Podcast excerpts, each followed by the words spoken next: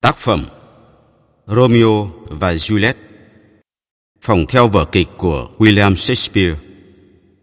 Lời Anna Claiborne. Cố vấn ngôn ngữ Alison Kelly. Người dịch Phú Nguyên. Nhà xuất bản Kim Đồng ấn hành. Người đọc Bá Trung. Thư viện sách nói dành cho người mù thực hiện. Các nhân vật trong chuyện này. Montague, cha, tộc trưởng họ Montague. Hoàng thân Escalus, vương chủ thành Verona. Bá tước Paris, một chàng quý tộc trẻ. Benvolio, em họ Romeo. Romeo Montague. Mercutio, bạn Romeo tu sĩ Lawrence, mẹ Juliet, tu sĩ John, bạn tu sĩ Lawrence. Capulet cha, tộc trưởng họ Capulet. Juliet Capulet, nhũ mẫu của Juliet. Tibant, anh họ Juliet. Chương 1 Hai họ Capulet và Montague. Vào một buổi chiều hè rực rỡ giữa thành Verona tươi đẹp, dân chúng đang nôn nức kháo chuyện và mua sắm. Đột nhiên, có hai đám trai trẻ xông vào loạn đả giữa chợ, nào đấm, nào đá, nào xô đẩy. Mọi người xung quanh thất kinh bỏ chạy tán loạn. Hai nhóm này thuộc hai dòng họ giàu có bậc nhất ở thành Verona. Nhà Capulet và nhà Montague. Giữa hai nhà vốn có mối thâm thù từ lâu, đến nỗi hễ người hai họ gặp nhau là xô sát nảy ra. May sau, hoàng thân Escalus vương chủ thành Verona dẫn binh lính tới kịp thời dập tắt cuộc ẩu chiến. Ngài vô cùng giận dữ. đã chán gây những trò gấu ó của các ngươi rồi. Ngài quát lớn, từ nay kẻ nào còn gây rối loạn trong thành, ta quyết không tha tội chết. Montague cha, trưởng tộc họ Montague vội vã chạy vào chợ tìm con trai thân yêu Romeo. Nhưng ông chỉ thấy Benvolio, em họ Romeo. Romeo đâu rồi? Nó có sao không? Xin bác chớ lo lắng, Benvolio nói. Romeo không hề dính líu đến chuyện này, anh ấy đang có chuyện sầu muộn chi đó. Chẳng bao lâu sau, chính Romeo lại đi ngang qua, Benvolio bèn kể lại cho chàng hay chuyện vừa xảy ra. Đúng lúc đó có người kháo. Anh nghe tin gì chưa? Tối nay nhà Capulet tổ chức dạ tiệc đấy. Anh nghe thấy không, Romeo? Benvolio thì thào, có dạ yến ở nhà Capulet đấy. Ta đi thôi, nếu ta đeo mặt nạ, chẳng ai nhận ra đâu. À, ý hay lắm. Nói là làm, hai chàng trai trẻ háo hức đi tìm cậu bạn Mercutio để rủ chàng cùng đi. Chương 2 Thề hẹn.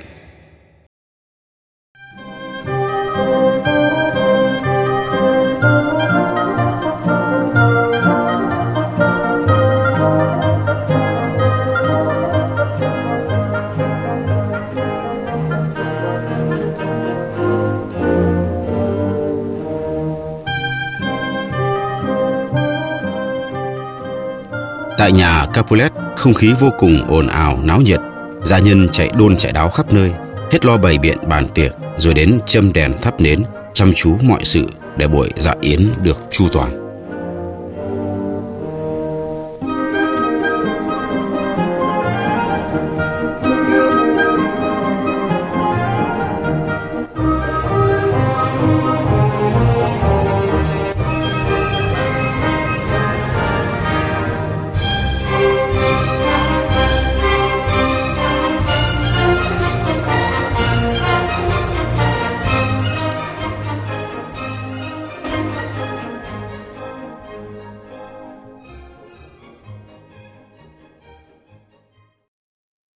Trên lầu, nhũ mẫu đang giúp nàng Juliet Capulet mặc áo thì mẹ nàng bước vào.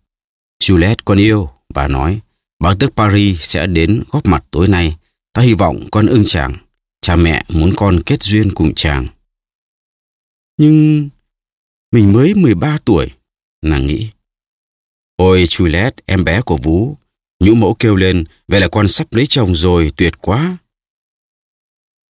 Juliet vô cùng hoảng hốt, nàng vẫn chưa sẵn sàng kết hôn, và lỡ nàng không yêu bá tước Paris thì sao? Nhưng chẳng còn thì giờ để tranh cãi thêm nữa, bữa tiệc sắp bắt đầu, Juliet bèn chỉnh trang váy áo và bước theo những bậc thềm đá cẩm thạch dẫn xuống sảnh tiệc. Lát sau, ba vị khách không mời kéo đến, Benvolio và Mercutio muốn ra khiêu vũ, song Romeo chỉ đứng nhìn. Chàng đã thấy một cô nương xinh đẹp tuyệt trần, bận chiếc váy màu kem in hoa hồng và không thể rời mắt khỏi nàng nữa. Cô gái kia là ai? Nàng mới yêu Kiều làm sao? Tibal, anh họ Juliet lập tức nhận ra ba người bạn và vội chạy tới mách ông già Capulet. Thưa chú, bọn Montague dám kéo đến nhà ta. Gã kêu, phải đuổi chúng đi mới được. Không được, Tiban, ông nói, ngươi không nhớ lời răn của vương chủ sao? Thấy cô gái rời sảnh, Romeo bèn bám theo, chàng ngượng ngùng tiến đến bên nàng. Ta không biết tiểu thư là ai, chẳng lên tiếng, nhưng ta đã lỡ say mê nàng mất rồi. Nàng quả là một trang tuyệt thế giai nhân. Và chàng hôn nàng. Juliet rời khỏi sảnh cốt để lánh mặt bá tước Paris. Nàng không hề có tình cảm với Paris. Nhưng khi Romeo hôn nàng, nàng bỗng thấy trái tim loạn nhịp. Nàng đã yêu chàng ngay giây phút ấy. Chàng là ai? Juliet thì thầm. Anh ta chính là Romeo Montague đó. Nhũ mỗ bỗng từ đâu chạy vào. Nếu thấy tiểu thư ở bên một người nhà Montague, ngài Pacapulet sẽ nổi trận lôi đình mất. Ta đi thôi, bà nói, đoạn kéo Juliet đi. Bà tước Paris muốn khiêu vũ với tiểu thư. Nàng chính là Juliet Capulet sao? Romeo than thở, nàng lại là người nhà Capulet ư, ta biết làm sao đây? Khi tiệc tàn, Romeo bèn lẹn ra ngoài và nấp trong vườn nhà Capulet.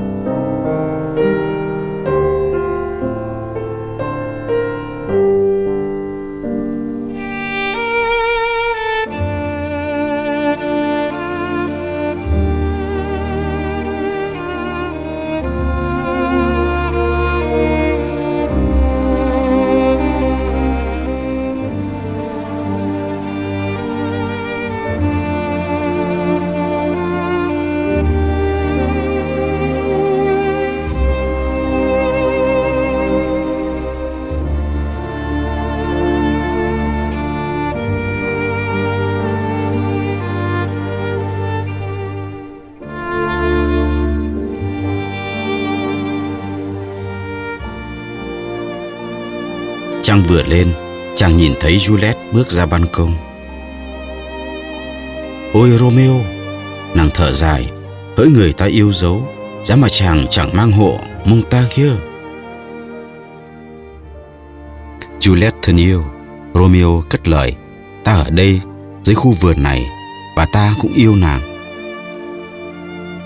Thật ư? Juliet thốt lên. Bằng cả trái tim ta, Romeo đáp lời, Nếu có thể, ta sẽ xin được cưới nàng ngay lập tức. Nhưng cha mẹ muốn em về làm vợ báo tước Paris kia. Juliet thổn thức.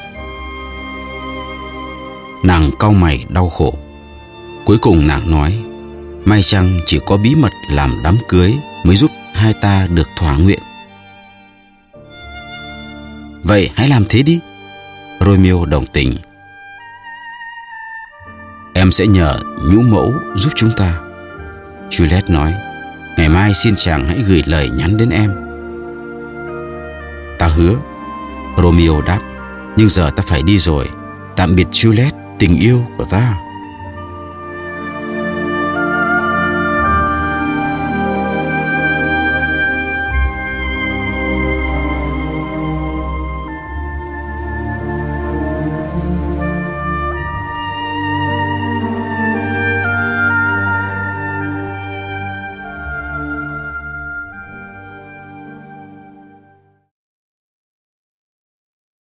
Chương 3 Đám cưới bí mật Sáng hôm sau, Romeo tới gặp tu sĩ Laurence. Ông là một vị thầy dòng thông thái, rất giỏi nghề pha chế dược liệu và luôn giúp đỡ mọi người. Ta giúp gì được con đây, Romeo? Tu sĩ Laurence hỏi. Thưa cha, con đang yêu say đắm nàng Juliet Capulet. Chàng Romeo dãy bày. Con biết các bậc huynh trưởng sẽ không chấp thuận, nhưng chúng con xin nguyện kết tóc xe tơ suốt đời này. Vậy ta sẽ giúp con. Tu sĩ hiền tử nói, có thể nhờ mối duyên lành này mà oán thù giữa hai họ đổi thành tình sâu nghĩa nặng chăng? Chiều nay, hai con hãy đến nhà ta, ta sẽ làm lễ cho. Romeo vui sướng khôn xiết, chàng bèn chạy ra chợ tìm nhũ mẫu để nhờ bà chuyển lời đến Juliet. Nhũ mẫu hối hả về nhà báo tin cho Juliet. Bà chẳng muốn nàng Juliet bé bỏng phải sổ muộn phiền não chút nào. Chiều nay, cha Laurence sẽ làm lễ kết hôn cho con đó.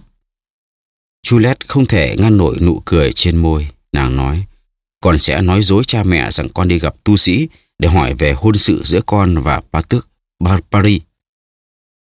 Khi đồng hồ điểm 2 giờ đúng, Juliet có mặt tại nhà tu sĩ Laurence. Chàng Romeo đã chờ sẵn ở đó và tu sĩ lập tức cử hành hôn lễ cho hai người. Các con đã là vợ chồng. Thế là Romeo và Juliet đã thành đôi. Song cha mẹ nàng ở nhà đang mong ngóng, vì vậy Juliet bèn vội vã quay về. Về phần Romeo, chàng chạy đi tìm Benvolio và Mercutio. Chàng thấy hai người đang cãi cọ với Tiban Capulet giữa chợ. Có vấn đề gì vậy? Romeo hỏi. Lũ mông ta gưa nhà các ngươi chính là vấn đề chứ còn gì. thì ban bèn quay sang Romeo gầm gừ. Người dám lẻn vào dự yến tiệc nhà ta ư. Được lắm, ta sẽ tính sổ với ngươi. Hãy nhận lời thách đấu của ta. Tôi từ chối. Romeo đáp. Anh không nhớ vương chủ đã nghiêm cấm chúng ta gây chiến rồi không? Ngươi sợ rồi phải không? Thì bàn khích bác. Đồ hèn! Ta cấm ngươi dở giọng lưỡi đó với bạn ta. Mercutio quát. À, vậy là ngươi muốn chết thay cho nó chứ gì? Tibal hét lên, đoạn rút xoẹt kiếm ra khỏi vỏ. Mercutio cũng rút kiếm ra và hai người lao vào đánh nhau. Dừng lại! Benvolio can, chàng và Rimo hốt hoảng tách hai bên ra. Nhưng muộn mất rồi, Mercutio đã trúng một nhát kiếm của Tibal. Chàng ngã gục xuống đất và tắt thở. Romeo đau xót vô cùng, chàng chộp lấy thanh kiếm của Mercutio, không kịp nghĩ ngợi lâu, chàng xông vào tới, đâm Tiban. Benvolio kinh hãi nhìn Tiban đổ vật ra. Romeo, anh làm gì vậy? Chàng thẳng thốt, mau, mau trốn đi trước, trước khi vương chủ tới. Romeo vứt thanh kiếm và vội chạy đi, mong thoát án tử hình. Chương 4 Bỏ trốn tới Mantua khi vương chủ Escalus tới nơi, Benvolio bèn thuật lại đầu đuôi sự tình. Vương chủ vô cùng phẫn nộ, song ngài cũng cảm thấy Tiban mới là kẻ có lỗi phần nhiều trong chuyện này. Romeo sẽ không phải chịu án tử. Ngài tuyên bố, song ta ra lệnh lưu đày y ngay lập tức. Chịu án lưu đày đồng nghĩa với việc Romeo phải rời khỏi thành Verona và không bao giờ quay trở lại nữa. Dẫu rằng án phạt này còn nhẹ hơn tử hình, song cũng chẳng đáng mừng là bao. Ôi không, tội nghiệp Juliet của ta. Dân chúng khắp thành Verona đều xôn xao bàn tán, lời đồn chẳng mấy chốc đã bay đến tai nhũ mẫu. Nước mắt lưng tròng, bà vội chạy về báo tin cho Juliet. Ôi không, tội nghiệp Juliet của ta. Trái tim Juliet tan nát. Anh Tiban đã chết rồi, nàng khóc. Bà ta sẽ chẳng bao giờ được gặp lại chàng Romeo yêu dấu nữa. Đừng khóc, con yêu. Những mẫu dỗ dành, ta sẽ dẫn chàng Romeo đến gặp con trước khi chàng đi. Chàng ta đang trốn trong tu phòng của tu sĩ đó. Vâng, xin Vũ hãy đi tìm chàng. Juliet gạt nước mắt nói, Vũ hãy nhắn chàng tới đây cùng con vĩnh biệt. Nhũ mẫu bèn đến thẳng nhà tu sĩ. Tại đây, bà gặp Romeo, non chàng cũng khổ sở chẳng kém Juliet. Romeo, con phải mừng mới phải. Tu sĩ Lawrence nói, vương chủ đã tha mạng cho con đó. Nhưng con phải bị lưu đày biệt xứ. Romeo than, con chỉ muốn ở bên Juliet thôi. Con yêu nàng. Vậy tối nay con hãy tới gặp nàng. Tu sĩ nói. Nhưng khi bình minh tới, con phải lập tức rời thành Verona. Hãy tới thành Mantua. Một thời gian nữa, ta sẽ nói khó với vương chủ. Ta sẽ yêu cầu xin ngài xa tội cho con để con được về nhà. Nhũ mẫu mỉm cười. Còn ta sẽ bảo Juliet rằng con đang trên đường tới.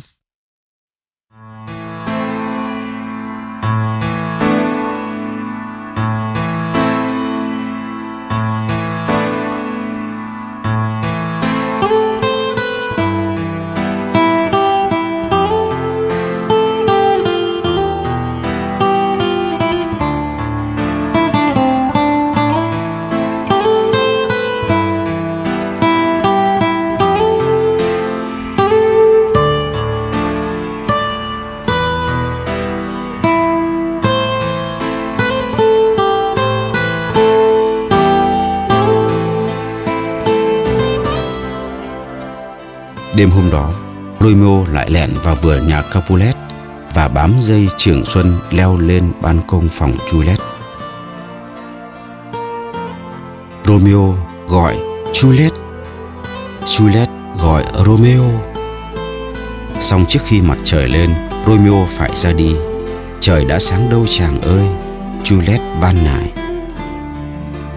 Romeo thở dài não nề chàng trao tặng người vợ mới cưới một nụ hôn sau chót, rồi trèo ra ban công xuống vườn và lên đường tới Mantua.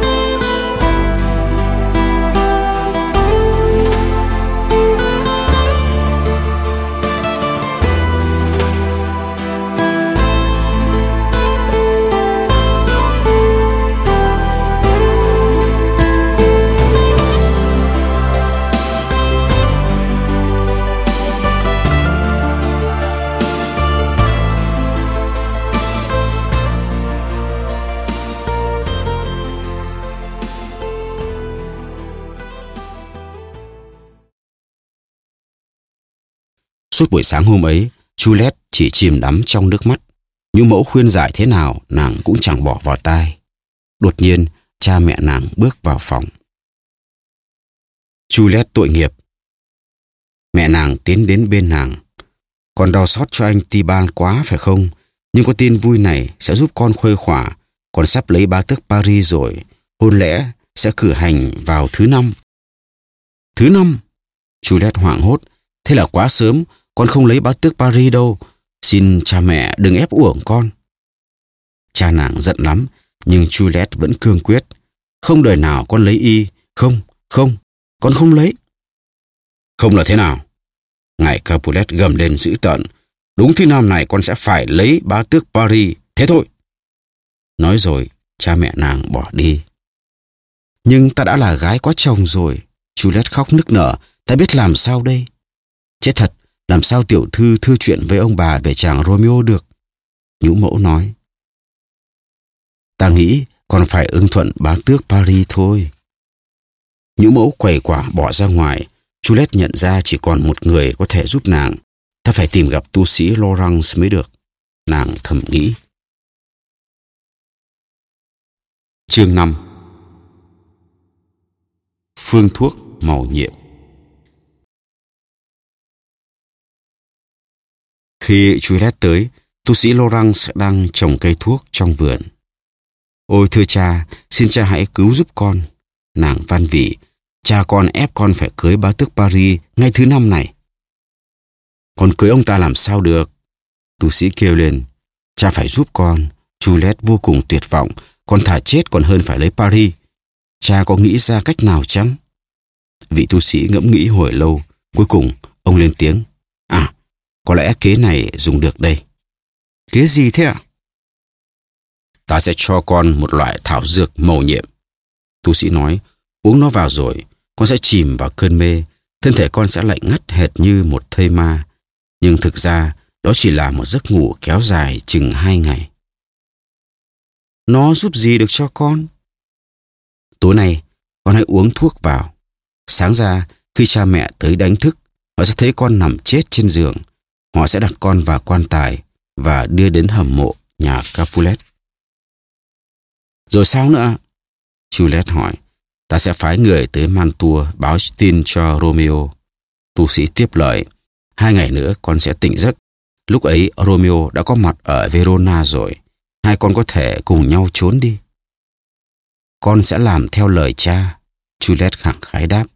Nàng siết chặt lọ thuốc trong đôi tay run rẩy. Xin tạ ơn cha, cha Laurence. Đoạn nàng quay gót trở về nhà.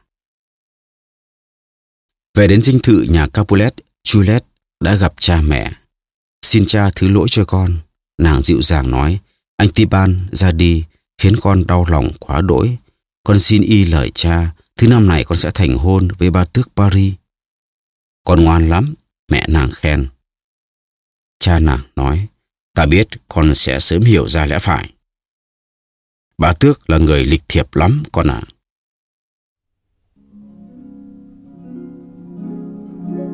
Đêm hôm đó, Juliet ngồi trên giường. Nàng cẩn thận mở nắp lọ thuốc tu sĩ Lawrence đưa và tu cạn từng giọt thuốc đắng ngắt. Mong sao thuốc này công hiệu. Chỉ lát sau, nàng đã chìm sâu vào giấc ngủ dài, thật dài.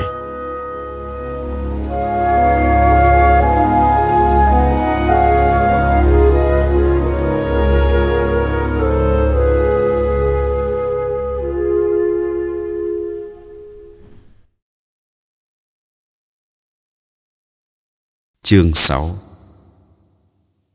Romeo trở về Mọi việc xảy ra y như dự tính của tu sĩ. Sáng hôm sau, nhũ mẫu tới đánh thức thì thấy toàn thân Juliet đã lạnh cứng trên giường. Bà hét lên, tiểu thư chết rồi, Juliet chết rồi. Thôi rồi, còn cưới xin gì nữa. Ông già Capulet than trời, cố nén những giọt nước mắt đau thương. Tiệc vui đã chuẩn bị, ai ngờ lại biến thành đám tang Hãy đưa con ta vào hầm mộ gia đình. Trong khi đó, tu sĩ Lawrence vội thả một lá thư gửi Romeo giải thích cặn kẽ mọi việc. Ông niêm kín thư và nhờ tu sĩ John mang đi. Ông nói, lá thư này phải đến tay Romeo trong ngày mai. Hãy lập tức tới Mantua. Đệ sẽ lên đường ngay. Xong tin tức lan đi rất nhanh. Chẳng mấy chốc dân chúng quanh đó hàng dặm đường đều đã biết tin về cái chết của Juliet. Tại Mantua, một người hầu cận báo cho Romeo hay con gái ngài Capulet đã chết. Không thể nào, ôi Juliet, Juliet yêu dấu của ta. Ta sẽ quay về Verona và xuống mồ tìm Juliet. Romeo nức nở, ta sẽ nằm xuống bên nàng và tự vẫn bằng thuốc độc. Có thế hai ta mới được ở bên nhau mãi mãi. Romeo tìm đến nhà một thầy lang. Hãy cho ta thứ thuốc độc mạnh nhất ông có. Chàng nói. Thuốc thì tôi có, nhưng tôi mà bán thì bị luật pháp Mantua khép tội ngay. Thầy lang đáp. Xong non lão nghèo khổ rách rưới quá, Romeo đề nghị trả lão 40 đồng vàng. Gã thầy lang siêu lòng, bèn đưa chàng một chiếc lọ bé xíu. Chỉ cần một hớp này thôi thì đến hai chục người cũng phải quay lơ ra. Hãy cẩn trọng. Romeo bỏ lọ thuốc vào túi rồi lên ngựa phi như bay về Verona. Khi tu sĩ John tới thành Mantua, Romeo đã đi rồi. Ông vội vã quay lại Verona trong khi thư còn chưa kịp trao tay người nhận. Đêm khuya hôm đó, Romeo đã về đến thành Verona. Chàng lẻn vào tư dinh nhà Capulet và tìm ra cửa dẫn xuống hầm mộ. Nhưng đã có người trực sẵn ở đó. Ngươi làm gì ở đây? Montague. Bà tước Paris lớn tiếng nạt. Bà tước Paris! Chỉ vì ngươi mà nàng Juliet lìa đời, người đã giết anh họ Tiban của nàng và cũng bởi đau buồn quá mà nàng đã chết. Không đúng. Remo thét, ta yêu nàng gấp vạn lần ngươi. Ngươi dám mạo phạm ư. Bà tước gầm lên, đoạn rút găm ra. Mau cút đi. Y lao vào Romeo. Romeo cũng rút dao ra đánh trả. Bà tước ngã khụy xuống tắt thở. Chao ôi, ta bị tử thương rồi. bá tước rên lên lần cuối. Romeo bước qua xác y và xuống hầm tìm Juliet. Nàng nằm đó, lạnh toát như phiến đá dưới lưng nàng. Romeo cầm bàn tay nàng rồi hôn lên đôi má nàng, nước mắt đầm đìa. Nàng vẫn kiều diễm làm sao, tựa như bàn tay thần chết chưa chạm tới nàng vậy. Tại tu phòng của tu sĩ Lawrence, tu sĩ John đã quay về. Đệ đã tới Mantua nhưng vẫn chưa giao được lá thư này. Ông báo Romeo không có ở đó. Tu sĩ Lawrence lo lắng vô cùng. Nhưng Juliet sẽ tỉnh dậy một thân một mình giữa các thây ma. Ông nói, ta phải đi cứu nàng ngay. Ông vội chạy đến hầm mộ nhà Capulet. Dưới mộ, Romeo rút lọ thuốc độc ra, chàng uống cạn thuốc, đoạn nằm xuống bên cạnh Juliet và hôn nàng một lần cuối.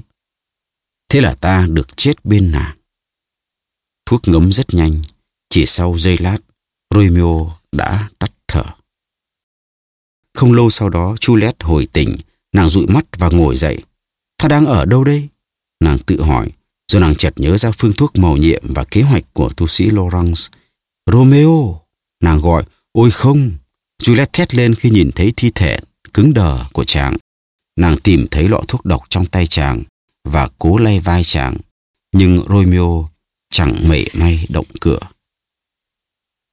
Juliet chợt hiểu ra tất cả. Ôi Romeo yêu dấu, nàng khóc. Làm sao em sống thiếu chàng được? Em sẽ hôn chàng. Ngộ may em cũng được ngấm thuốc độc mà chết. Đúng lúc đó nàng nghe có tiếng động. Ai đó đang tới.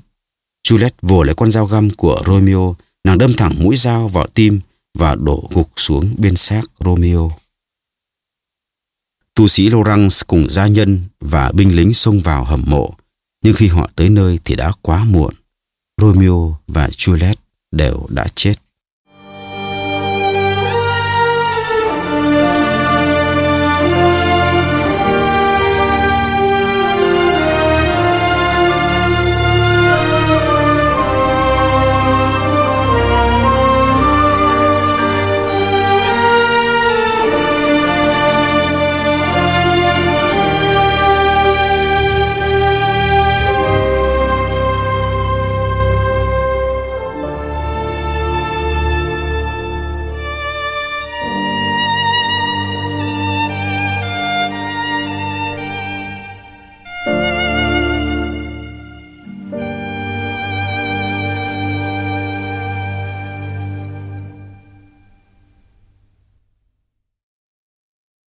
Tu sĩ bèn gọi cả hai nhà Capulet và Montague cùng vương chủ Escalus tới để thuật lại toàn bộ câu chuyện bi thảm. Vương chủ buồn bã quay sang hai nhà. Hãy xem mối bất hòa của các ngươi đã gây nên cơ sự này đây. Ngài nói, Romeo và Juliet đã phải trả giá cho thù hằn đôi bên. Ngài Capulet và ngài Montague đồng lòng cho Romeo và Juliet yên nghỉ bên nhau. Gạt đi nước mắt đau buồn, họ hứa xóa bỏ mãi mãi mối thù giữa hai dòng họ.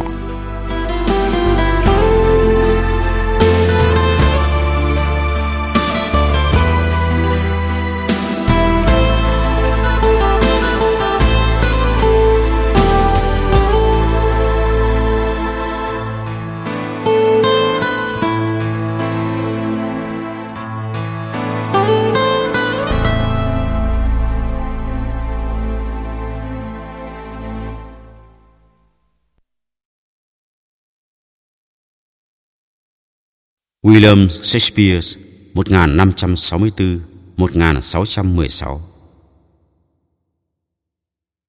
William Shakespeare sinh ra tại Stratford upon Avon, nước Anh và trở thành diễn viên, nhà viết kịch nổi tiếng sau khi chuyển lên London sinh sống. Ông đã viết vô số bài thơ và gần 40 vở kịch. Đến ngày nay, các tác phẩm của ông vẫn được trình diễn rộng rãi và được đông đảo khán giả hâm mộ.